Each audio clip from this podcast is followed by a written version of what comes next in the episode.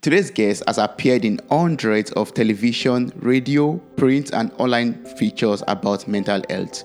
His TEDx talk about the stranger who saved his life has been viewed millions of times and is among the most watched TEDx talks ever.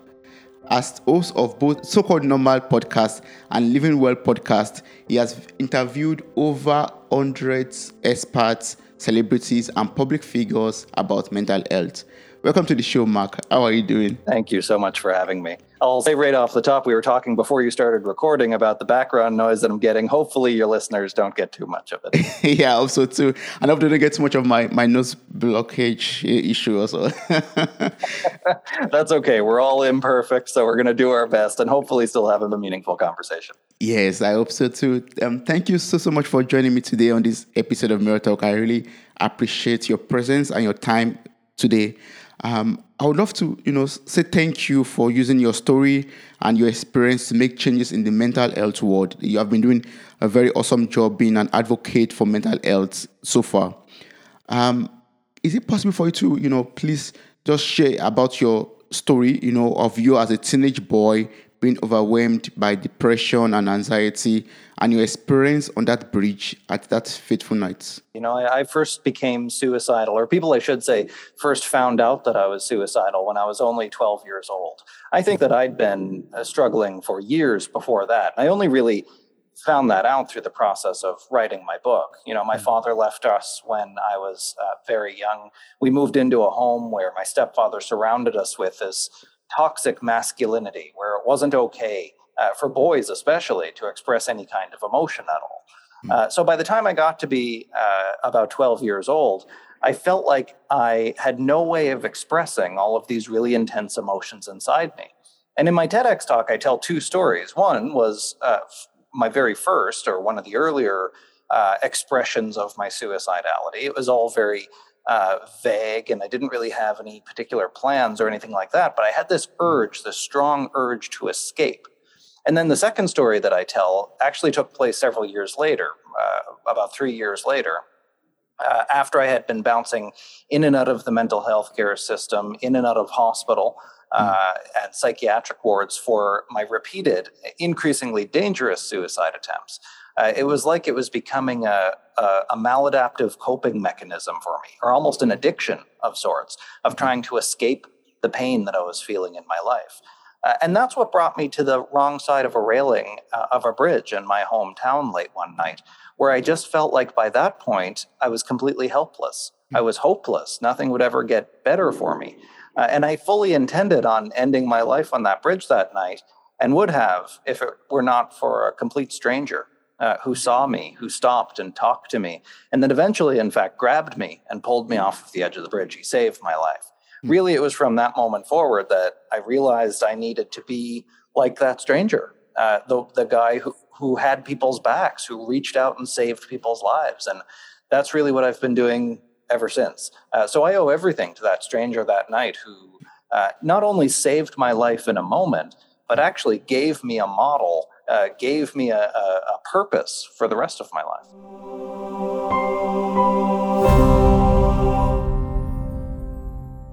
Having that experience and using that experience to to change the lives of other people out there who are, you know, going through similar situations. I really find that very um, inspiring. Thank you so much for what you do. Um, well, thank you. And and you know, I think that really started uh, for me after that uh, uh, bridge attempt. Mm. I wanted to open up about my own lived experience. Uh, and I was still struggling myself, mind you, but I also knew by that point because I'd been in and out of hospital so many times. And I grew up in a small town where everybody knew everybody else's business. That's how small towns go. Yeah. Uh, so I knew that other people were struggling with these kinds of things too. Mm. But I, I mean, I met some of them in the hospital, in the in the basement psychiatric ward of the hospital, uh, where everybody knew uh, each other was struggling. But then you would leave, go back out into the so-called normal world, mm. and nobody would talk about these types of things. So I knew that other people were struggling, and I, I wanted to talk to my peers about it. My school at the time, my high school, uh, said that we can't talk about those kinds of things. Uh, because if you talk about suicide, it gives people the idea to go out and do it, which is a myth. That is false. That's been proven wrong. Mm-hmm. Um, in fact, one of the most uh, uh, effective protective mechanisms we have to save people from suicide is talking openly because it lets them open up about what they're feeling anyway instead of hiding. Yeah. And as soon as I started to do that, the school told me no, but I did it anyway. I went and wrote a, a, a letter to my local newspaper, an, an, editorial article. It was published the next morning. Uh, and then there were television news cameras at my school asking why it wasn't okay to talk about mental health. Uh, mm. when that happened, when I opened up about my story in such a big way, yeah. it had the exact opposite effect of what I most feared. I, I feared that I would be isolated more that people finding out that I was sick and that I was struggling in this way would make them not want to be around me anymore. Mm. And the opposite thing happened. It actually gave people permission, even though I don't think they needed it to begin with, but yeah. it seemed to give people permission to open up about their stories too. And that's mm. what kept me doing it ever since is that every time I talk about my own story, it's not about me. It yeah. gives people permission to tell their story too. So that's mm. why I do this work. Yes, that's good. And leading up to that moment in your life, um, can you tell me about how it was like, you know, growing up in a broken home and the mental health challenges that you had, you know, that you experienced while um, you were growing up also? Initially, you know, growing up, it, it was just not typical. It wasn't normal. It wasn't expected to talk about your feelings uh, mm. because nobody really did. I mean, we, we, uh, were growing up in an economically depressed small town. A lot of people were jobless. There were people who had uh, addictions and poverty and all sorts of other problems. And there was a bit of a sense of, uh, well, everybody has it hard. So why don't complain? You know, you just just get through, and it builds character and all this stuff. And yeah. and that, you know, to a certain extent, that's not entirely incorrect, uh, but mm. it's not very helpful uh, when you're struggling, uh, mm. especially as a young kid. So that that's how it was initially. Um, it just wasn't it wasn't comfortable to talk about uh, how you were feeling. Mm-hmm. Then later, when I moved in, when my family moved in uh, to my stepfather's house, it actually became quite shameful and wrong and was actively discouraged uh, to speak openly about your vulnerability and how you were feeling because that meant you were weak uh, or it meant you weren't a real man. You know, that's that's one of the most uh, frequent things that my stepfather said to me was to be a man, to suck mm-hmm. it up. Uh, and that was his generation. That was his own upbringing, of course, that he mm-hmm. was then uh, inflicting onto us. So, you know, that's when it became uh, through, I think, a, a, conditioning effect or a training, a learning effect, that if I did express any kind of vulnerable emotion, uh, it would be met with grief, with shame, with grief rather, with shame, with guilt, um, with a negative uh, response. So I, that's when I started to learn not to open up, to actually choose to hide, to choose to stay quiet, uh, because it made other people comfortable.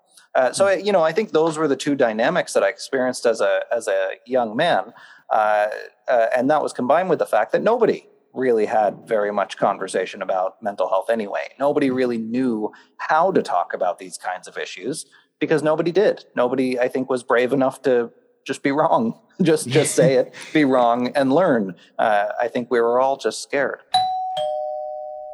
Dear friend, you can grow your personal and business brand by creating a strong network through podcasting. Create real human connections, have the ability to share your story and interesting point of view.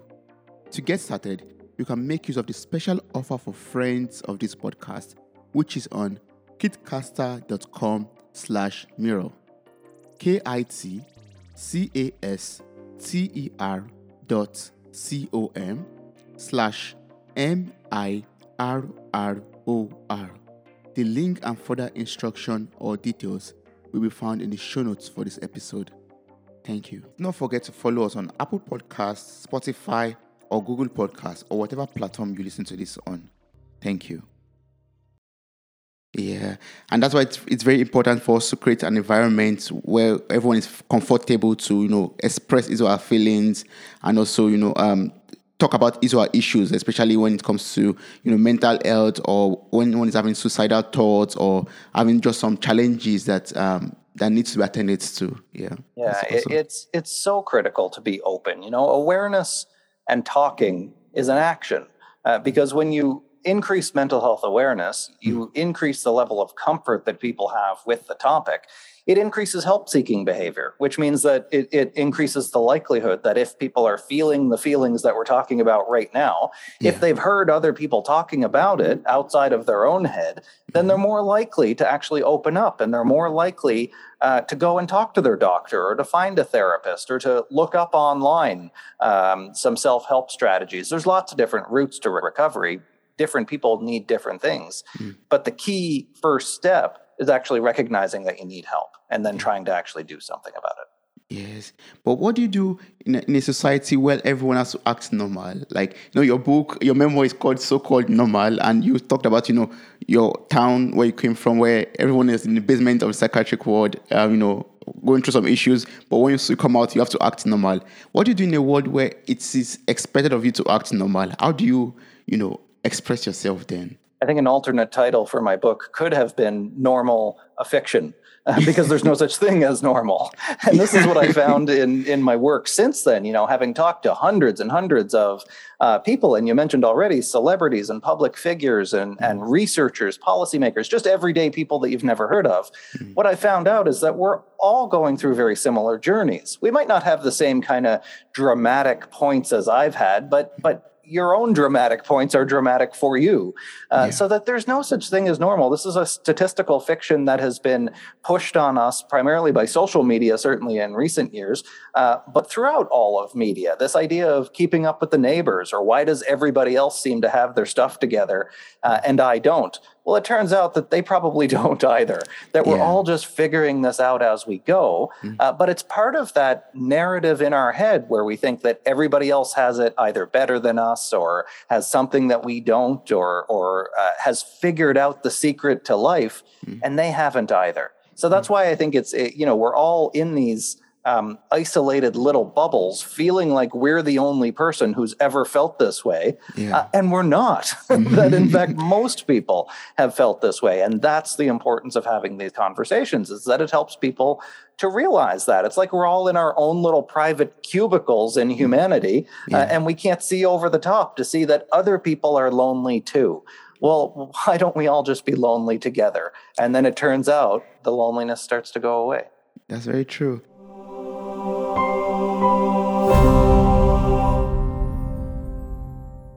In your memoir, so called Normal, um, you share the vital and the triumphant story of perseverance and recovery. And this is something that is very, very important. You know, for people out there, or, you know, for generally, when someone's going through challenges, one wants to know if there's a light at the end of the tunnel. And this, your book, your memoir, is a, it's a light at the end of the tunnel for a lot of people. So, can you tell me about your book and your journey towards healing and recovery? Well, one of the uh, many, I had many motivations for writing this book, but one of the primary ones was that after I did the TED Talk, um, I frequently heard from people who were still very actively struggling with their depression, um, either saying that mine must not have been that bad. Uh, because if I recovered, then maybe my struggle was less valid uh, than theirs was. That's a common, um, though inaccurate, of course, reaction. Yes. Um, or how could I possibly know what depression was like if I was able to recover? Mm. And embedded in that is a stigma, a stigma that that we self stigmatize. It's a stigma that we pick up from our society uh, that people with mental illnesses don't recover. That your hmm. brain is broken. That it's just part of who you are. It's part of your identity. That hmm. false. Uh, it is not. Um, mental illnesses are tra- often transient. The reasons why people get stuck in those places and can't seem to get out is because we haven't designed systems to help them get out. Uh, that you you can't pull yourself up by your own bootstraps, so to speak, if you don't have any bootstraps. We haven't been having uh, the kinds of conversations that allow people to bootstrap them, their way out of these experiences of mental health uh, problems and illnesses. Um, that's why I felt like it was important to tell the whole context of my story that it was really hard. It was really bad at times, mm-hmm. but I was able to get through anyway. Uh, mm-hmm. I was able to get through with a combination of luck, uh, of a patchwork system, of finding people who could help me with certain parts of my life, uh, and and of grit and perseverance. I think in many ways, um, and that's what I think people need to realize is the realistic picture of recovery sometimes we come into this, and I think it's not a productive way to think about recovery, which is that if I take a medication, uh, or or if I get to the end of this year, then everything will get better and I'll be fine. That's not what recovery is. If you're dealing with depression right now, yes, it's absolutely hard, No, it's not going to go away overnight. My recovery, I didn't even realize I was recovering, that it was that it took more than a decade, in fact, uh, until I was.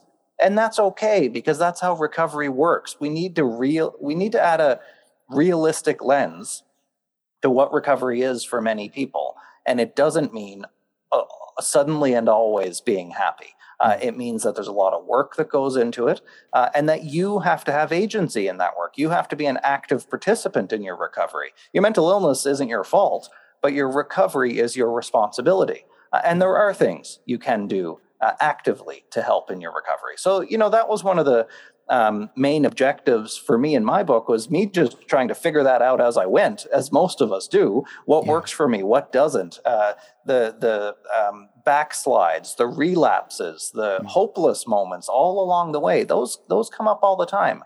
Mm. That's okay too. But I think the through line is that you keep going. You might take a step back every now and then, but on the whole, if you zoom out a little bit, uh, you're moving forward. You're always moving forward.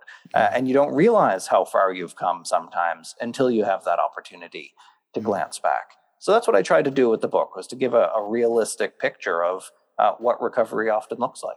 Yeah, and the, the system or the path towards recovery is not, you know, um, the same for everyone. You mean it could be unique, right? And it's not a very quick journey, but a very uh, slow, steady journey that one has to embark on as it should be. I mean, it took you this many years to get the way you are right now. Why would you think you're going to change overnight? Hmm. I think we have this culture of immediacy, this belief that everything needs to be better now.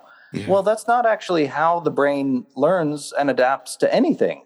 Uh, I tried to show with my descent into mental illness that even that uh, took a process uh, of, uh, of acclimation to a toxic environment, uh, of uh, a compounding effect of not having effective coping mechanisms or the language for my experience. A variety of factors played into my individual struggle, as is usually the case with people who struggle. Mm-hmm. But even that is a pro is a is a, a, narrative or a process as well. So I think we need to to give ourselves.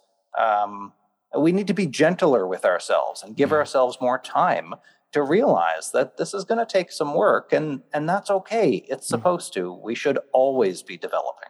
Yes yes. And i also love the fact i said there could be relapses on the way once you just you know pick ease yourself up and keep on going like keep on making progress. And i'm of the view of well what else are you going to do? You know mm. it's it's um, having myself stood on the edge of a bridge and, and a number of other um, uh, instances where I was close to ending my life. Hmm. I think now, yeah, you know, that was always an option for me, but why would I jump to that now? It's like, yeah, I could fail or I could fail. I could kill myself or I could just fail and move on. And to me, it's like, well, okay, let's try that. What do I got to lose? Why not keep trying and figuring it out as we go? And if, if, if everything falls apart, if it doesn't work, that's okay. If it's really hard, that's okay too. We can try something else. There are, you know, I think it's one of the lies that your depression tells you when you have depression uh, is that you've tried everything. You haven't. Uh, because as many different therapists are out there are there is there are as many different types of therapy as there are types of therapists. Mm-hmm. There are many different types of medication if you want to go that route. That doesn't work for everybody, but it does work for some. Mm-hmm. Uh, and there are many other non traditional, uh, or I should say non Western types of recovery as well. Mm-hmm. Um, some people just it, it's just luck to be to be honest it's the most unclinical thing in the world mm. but sometimes you just fast forward uh, it seems like 10 years and you're different and hmm. that's okay too get, because i think what one of the phenomena that's at the core uh, of people getting stuck in depression is partly at least that they're clinging to something that isn't working anymore, that hmm. isn't fitting anymore. They're hmm. trying to be somebody and something that they're not. Instead, if we were to let go just a little bit of that control, which is counterintuitive when you have depression because you feel like your life is out of control already. Yeah. But if you just let go a little bit to that clinging, uh, you'd be surprised what your life can actually turn into. Mm, yeah, that's very true. Just let's go a little bit, just release. Yeah. I know I was I was watching your, your TEDx video and I also touched and moved by how you you know shared the story in the video. I would advise everyone. I'll put it, um, the link in the show notes of this episode as well as to your book also. And I would advise everyone to watch the TEDx talk and also buy the book and read the book also. Um, in, in in the video you talked about you know you asked yourself a question that fateful night. you asked, you said, should I hang in there for one more day? When that when kind when that kind of question comes to your mind, how do you deal with that? How do you deal with you know mental issues and suicidal thoughts? When I was on that bridge, like my other uh, instances of suicide, it's it's sort of the toxic uh, nexus of feelings when you feel hopeless and helpless. If I, you know, I felt hopeless that nothing would ever get better. You know, mm-hmm. when I asked myself that question, why would I hang on if nothing's ever going to get any better, if nothing's ever going to change? Mm. Uh, and then the helplessness piece is that there's nothing I can do to make it better. It's a lack of agency. When those two things come together, nothing will ever change, and there's nothing I can do about it. Uh, that's where suicide lives, I think, um, among other uh, mental health struggles. Mm-hmm. And where I think that comes from, you know, one of the most enduring um, images or ideas from that TED talk was this idea that I presented of the perceptual collapse. When your mind collapses in around you, it becomes dark and hardened and calcified. It suffocates you. It becomes tight in there. It doesn't let you see uh, mm-hmm. the hope that's outside of you. It doesn't let you uh, realize that you actually do have choices. You actually can do things that improve your life. Um, so that's where I think we need to lean into the to the cognitive dissonance, to the discomfort of mm-hmm. recovery. Mm-hmm. There's a there's a sanitized version, I think, of recovery that it's all about self care and bubble baths and feeling good and uh, you know good vibes only, all this stuff. Recovery is hard friggin' work. it's yeah. you have to push yourself, you have to challenge yourself to think differently. Mm. Um, it's one of my favorite things now. I try to be to, to I try to be wrong at least once a day because when you're wrong, when you realize, oh, I missed that, yeah. then you're learning, then you're changing. That's, That's where true. growth happens. But when you're depressed, when you're collapsed into that place, you're you're blocking out any other information that doesn't fit your very tiny view of the world that the world is awful uh, and that you no longer belong in it. You have to be able to be uncomfortable enough uh, to let yourself grow beyond that point.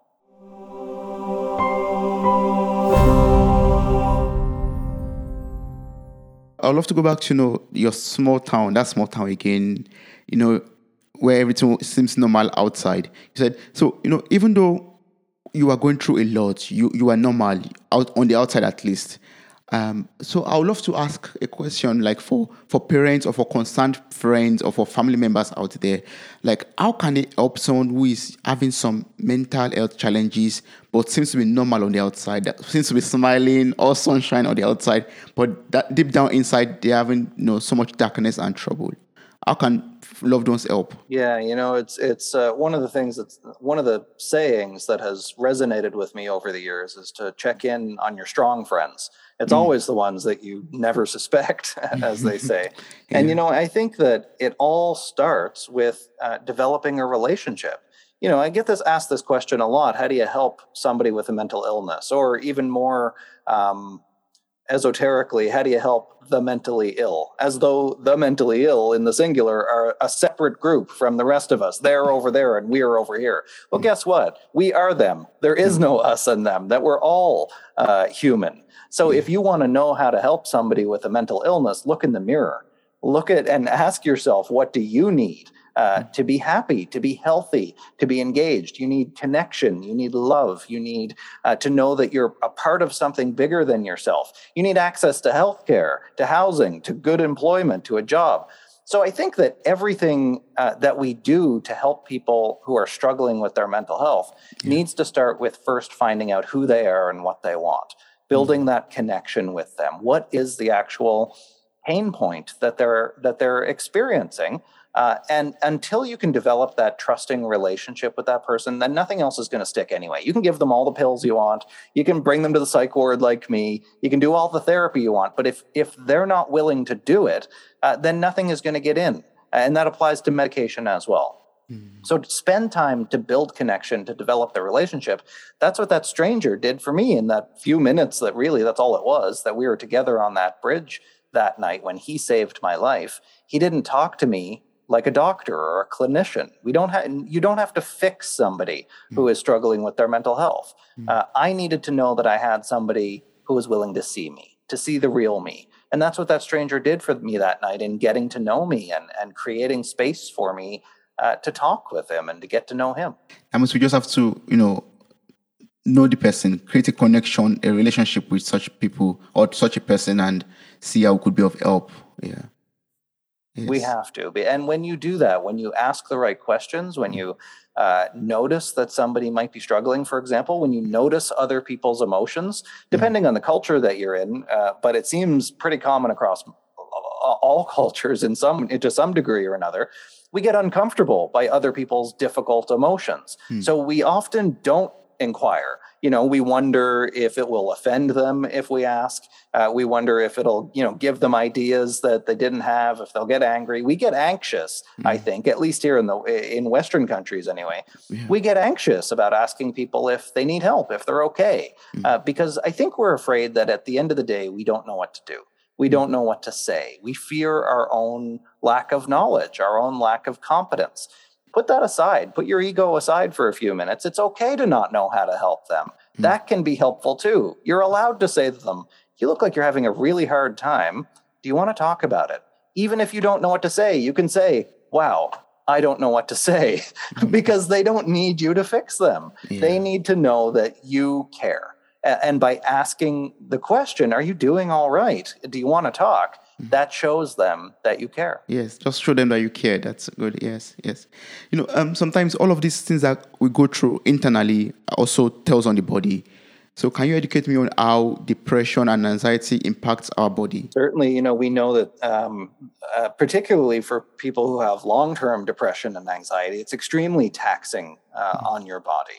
Uh, you know, uh, use anxiety because it's such a salient uh, example. Depression and anxiety are very often uh, co-diagnosed. They mm-hmm. they often go together. Mm-hmm. Uh, and you can imagine, you know, it might feel good if you run on a treadmill for 20 minutes if you like to exercise. Uh, uh, and that's the same for good stress on the body. Stress and anxiety, uh, to a degree, can be motivating. Uh, but then imagine that you've been stuck on that treadmill uh, all day. And then maybe you've been chained to that treadmill for two weeks and you can't get off that treadmill and nobody will let you off. Then you can imagine how, how taxing that is on your body physiologically. Uh, and this is exactly what we see in people with anxiety disorders, with depression as well. They're much more likely uh, to have a lowered immune system. They'll get more colds and flus. Uh, there's higher co occurrence of, of asthma, of diabetes, uh, of cancers, of a number of other uh, physiological disorders. Uh, when you're depressed, the physical feeling of being depressed itself, anyway, uh, you're often tired and lethargic. Uh, it's difficult to get out of bed uh, mm-hmm. sometimes in the morning. Um, it can be confounded with the fact that maybe you're too tired to get out of bed, but you're also really anxious too. So you have this tight feeling in your chest and your mind is racing as well. Yeah. So, you know, we are our bodies, right? Our, our body is is just a, a, life support system for our brain. Uh, so, of course, we're going to feel uh, when something goes sideways uh, in our mind. Of course, we're going to feel it in our body as well. Mm-hmm. So, that's why I think. Um, even if you don't want to do the medication and psychotherapy route, if that's not your thing, that's okay too, uh, mm-hmm. because we know that there's great impacts of, of good nutrition, of physical fitness, uh, of uh, a more physiological approach to recovery. Uh, these these are st- uh, strong have strong positive links uh, between exercise and depression recovery, for example. Um, so that's another way in uh, if people want to feel better in their mind, start to improve your body instead. Take a different uh, entry point uh, to to recovery, uh, and I think that that you'll see a lot of positive results from that. Well, are they like things that happen in the brain, like um, when one is going through um, depression or anxiety? Are they like you know effects that um, the brain experiences in this process? So the the um, the brain is a, a funny thing because I think for generations we've been trying to find depression in the brain as though it were, were a module or an essential thing in the brain. And what the latest science is telling us that that model, I think, occupied uh, decades, gener- generations of neuroscientists. Yeah. Uh, but I think what the latest science is really showing uh, is that the mind is not in the brain. The mind is what the brain does. So it's almost like think of, think of it as having uh, different colored beams of light. Uh, and that when you shine those different colors together, they'll make a new color. That color doesn't exist in any of them, but it exists in the way that they come together. Mm-hmm. And that's how the mind works. That the mind, everything that you perceive, including your feelings of depression or anxiety, uh, if you're experiencing hallucinations or obsessions or ruminative thinking, all of that is a cumulative process uh, of the different uh, uh operating areas uh, of your brain. Hmm. Um, we do know uh, that the old the old uh, chemical imbalance theory that used to be advanced, you know, through the 60s and 70s with the advent of uh, antidepressants. It started with Prozac, uh, give or take. Uh, that that theory, the chemical imbalance theory, really doesn't explain actually depression very well.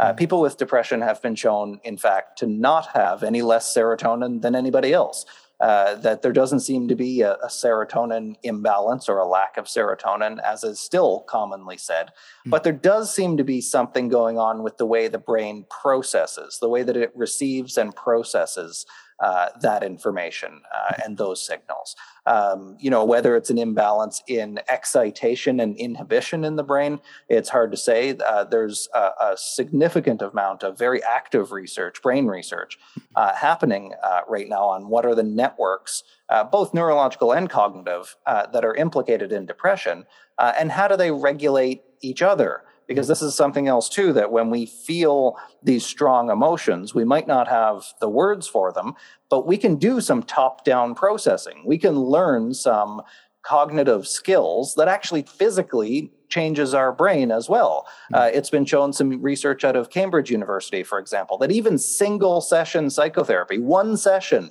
of psychotherapy for an anxiety disorder, hmm. can be seen on fMRI imaging uh, of the brain. That we hmm. that we sculpt our brain all the time, uh, and uh, we can in fact do that uh, with uh, top down processing or with thinking uh, and learning and remembering things. So that's why I think it's so important to uh, learn how to recover uh, because it physically changes your brain.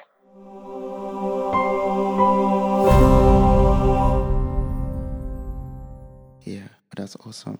So in, earlier you said you know um, depression and anxiety could be motivating for a short period of time like being on a treadmill, for example. So can you explain this to me? Like how, how can how can um, depression and anxiety motivate the person experiencing it? Well, I mean, so anxiety is the is the um, more prevalent or, or, the more obvious of these two ones, uh, mm-hmm. and particularly stress. Stress and anxiety aren't the same thing, but they do. I I assert that they do have a lot in common. That mm-hmm. anxiety is a chronic stressed state.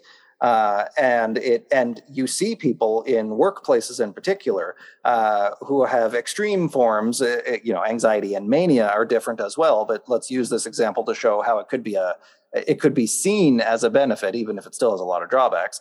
People who experience mania in certain industries tend to excel people who experience certain mental illnesses tend to become executives, uh, for example, because the side of or because the um, symptoms of those illnesses are mistaken as something else, as being, you know, you're staying up 12 hours uh, a day at a time in your office working nonstop. Well, that's probably not healthy. We know it's not healthy, yeah. but you're getting rewarded for it because it's advancing you in your career. Mm-hmm. So that's one um, maladaptive way that it's been seen. Uh, but I've actually um, been discovering a way in which just my my my trauma history, my depression has been inherently motivating for me as well, in that there's this drive uh, to want to make the world different uh, from the one in which I couldn't get help. So hmm. I, I've been able to use my negative experiences and turn them into something else instead.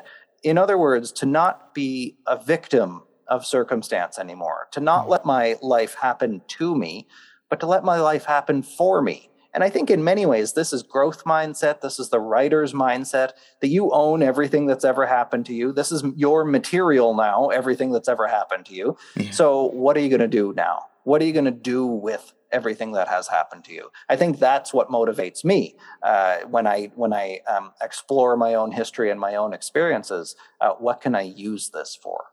Mm, what can I use this for? Yes, like being. I, I love what you just said right now. Like being the the master of everything that you've gone through in life. Yes, yes. I mean, you might as well. It's your resource to mine, after all. You mm. own your story. Uh, so I think that we. It, what's the alternative? I come back to that myself all the time, and because I've experienced it so much in my life, uh, and it's miserable to sit back and say, "Isn't it awful?" What happened to me? Everything sucked. My life sucks. I wish that didn't happen. I mm. wish we wasn't traumatized. I wish, I wish, I wish. Mm. It should have been different. Yeah, well, it wasn't. so I'm of the point of view uh, that that's a bit of a uh, you know a uh, I don't know if that's a ger- that's my German coming out. I don't know. Uh, it is what it is. Um, yeah. So what are you going to do now? And this comes from this idea in, dialect- in dialectical behavior therapy as well. I mean, I've made it much cruder than it's presented. It's presented much more eloquently in dialectical behavior therapy. Um, but this idea of acceptance and change that if you want to if if you want to really change and grow you have to accept the situation as it is. And that doesn't mean liking it. That doesn't mean endorsing it. It doesn't mean wishing it on anybody else or wishing for it to continue. But you have to realize, you have to accept, yeah, it is. And that's okay. It's okay that it's hard. It's okay that it was awful. Um, now that we now that we accept that it is what it is, how can it be in the future?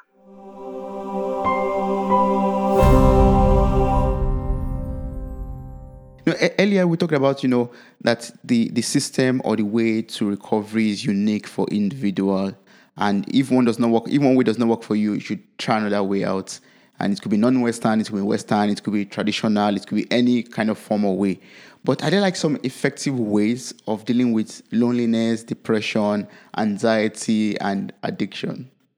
Yeah, you know, I take a holistic approach to this because we know that at the macro level, uh, everybody's brain looks more or less the same. That is to hmm. say, if you were to take the brain out of my head right now and the brain out of your head, they'd look more or less the same uh, at the at the top level. Yeah. But once you start to get down to the micro level, your brain is like a fingerprint. How it wires within that more or less similar looking glob in your head, how it wires together at the microscopic level inside is is is individual to everybody. Uh, yeah. that there's even ongoing research now of identifying people based on the connections uh, the connective patterns uh, in their brain, that they're mm. that unique. So that's, I think, the neurological basis of it. Um, the the uh, more holistic perspective, the psychological and social perspective, is that everybody has had their own personal experiences, of course, and everybody's interpreted them the own, uh, their own way. Mm-hmm. So I think it's not helpful to think of depression as one objective thing that's out there uh, that people get, that they hmm. catch. Uh, even other parts of medicine don't actually work that way either. But it's comforting for us to think that it's that cut and dry. And depression isn't that cut and dry, or any illness, any mental illness, especially. Mm. Uh, that these are broad categories that a number of different things fit into. Mm. Um, so that's on the the sort of personalized piece.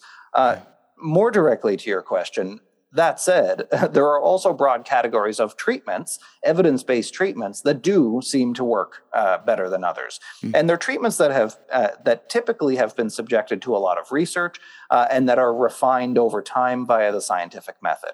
So, cognitive behavioral therapy, for example, well, it's not the be all end all for everybody. It is the gold standard uh, in terms of treatment for depression and anxiety, especially if you're doing what's called combination therapy which means that uh, you're taking you're finding ideally a medication that works reasonably well for you.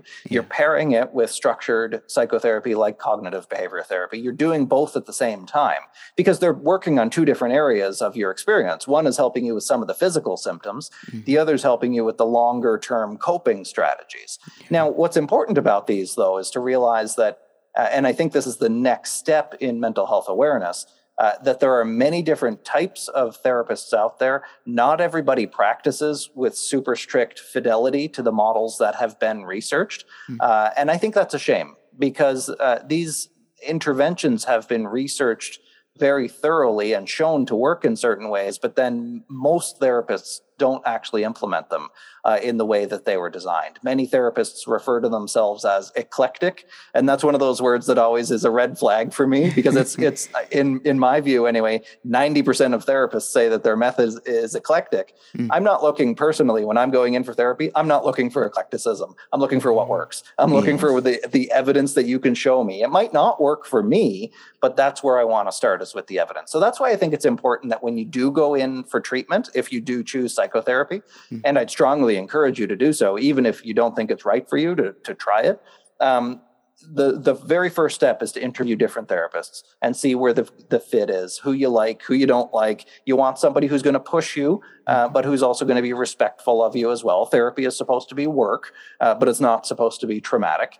You want to find a method that jives with your existing knowledge of the world. Uh, because if somebody comes in and tries to get you to do something that you just completely reject, then it's not going to work. You have to be able to develop that rapport, that connection, uh, that trust with the therapist. Uh, mm. and we know that that's one of the key mechanisms of action. The research has shown this as well uh, that you don't necessarily have to like your therapist, they're not your friend, uh, but you have to have a good rapport with them. You have to have a good therapeutic alliance. Uh, and that has been shown uh, to be very effective at treating most mental illnesses.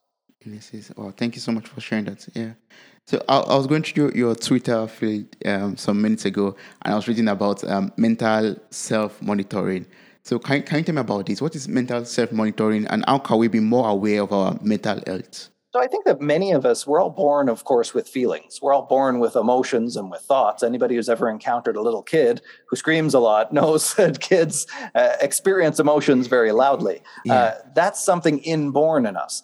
What we're not born with, though, is the language for those feelings. That's mm. something that we learn. And very often we're not actually taught that language explicitly, although we're getting, parents, I think, are a little bit better at it now than they used to be um, that's something that we pick up from watching others. You know, we see that this is called sad because every time somebody expresses this facial expression and mm. says those things, somebody else calls it sad. And then mm. little babies watch as this person comforts or doesn't uh, that person who's sad. So we absorb how we think about emotions from the minute we're, we're in the world.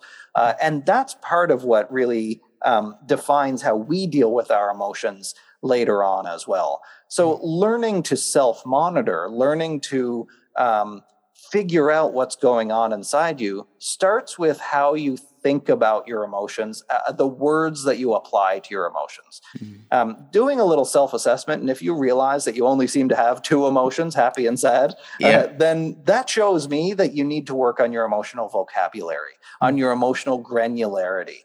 Because research has shown that people who have more fine grained distinctions for the many, many, many different versions of emotions that we have, they tend to be mentally healthier. Because when they self monitor, they realize, you know, if you only have happy and sad, all of these other things that might not necessarily be sadness this pathos or this this interest or grief or mm-hmm. whatever the other emotion is if you only have two buckets all those other things are getting dumped into that same bucket yeah. by having more definitions more words for mm-hmm. our feelings a broader thesaurus of emotions uh, it means that we're not just dumping everything, everything into the depression bucket that might still be there, but it gets smaller and smaller the more words you have. So that's where I think self monitoring um, starts is learning that how to name and label your emotions effectively. Because if you can't name something, then you can't see it in yourself, and if you can't see it, you can't work with it. Um, so that's where that's where it starts, and then it comes into learning strategies. Once you identify what the emotion actually is, learning strategies to try to understand it, to listen to it, uh, and then to to let it play itself out. I think that's the next key step. Yes. Wow. Thank you so much, Mark, for sharing that.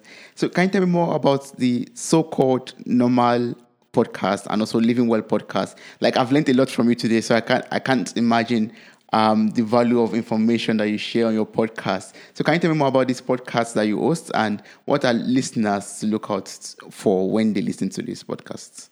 Sure. My so called normal podcast was really my effort in a long form way to have more interesting conversations about mental health. Uh, that came from a place of be- feeling frustrated that every time I heard somebody talking about mental health, it was always the same old stuff. It was what what are the symptoms of depression? Uh, how do we get people on the right medication?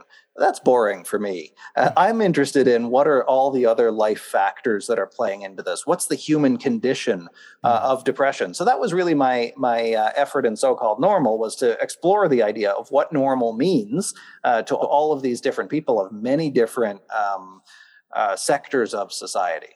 Uh, my Living Well podcast for a company called LifeWorks, that's exploring uh, the mental, physical, financial, and social aspects of well being. So it's taking this core idea of what does it mean to live well and approaching it from a variety of different angles. So you're taking the same question uh, with different perspectives on it, which I think is a, a really important intellectual uh, and uh, um, psychological exercise to take a, a varying perspective on different issues. So all of them, I, I, talk with the most fascinating people I can find, and and both of them, and all of the episodes on both of those shows, are really my effort to broaden the conversation of mental health hmm. outside of the usual clinical silo. Uh, I have very few psychiatrists. I talked to a couple, but very few psychiatrists on the on those shows. A couple of uh, psychologists, but not very many. Uh, it's really about getting diverse perspectives on on mental health. So, uh, Living Well is actually starting back up uh, later this month, and we've got 20 all new episodes coming out over the next few months. Awesome. So I will encourage everyone who's listening to this episode to watch out for the new episodes that are coming out on the Living Well podcast and also to catch up on the episode from the so-called normal podcast also and be be blessed by so much knowledge that is being shared by Mark and the guests that come on the podcast also. That will be so great. That will be so awesome. So, um, can you tell me the best way to connect and work with you? Like for someone out there who is, you know, still interested to knowing more about you or to even work directly with you, what's the best way to do that? Well, I'm not very hard to find. My, I'm on most social media platforms at Mark Henick, at M A R K H E N I C K. My website is markhenick.com. Uh, I've got my book, So Called Normal, a memoir of family depression and resilience. So if you really want to get to know me, that's mm-hmm. that's my whole upbringing right there. That's my whole self in there, uh, yeah. uh, and that's available worldwide on Amazon and through most other major book retailers uh, around the world. Yes, I, I, will, I will encourage everyone to get the, the best selling book and get and read it and see, um, you know, what values as in one can get out of the book from it. Thank you so much for everything you've taught me in this episode. I really appreciate you sharing your story about your mental health challenges, the suicide attempt, and how you are able to survive it, and how you are even, you know, on the path of recovery. Thank you so much. I really appreciate it, Mark. Thank you for having me. Wow, you made it to the very end of this episode. Thank you so much for listening. I'm grateful for your time, your love, and your contributions. Subscribe, like, review, and share this podcast. God bless you. Bye.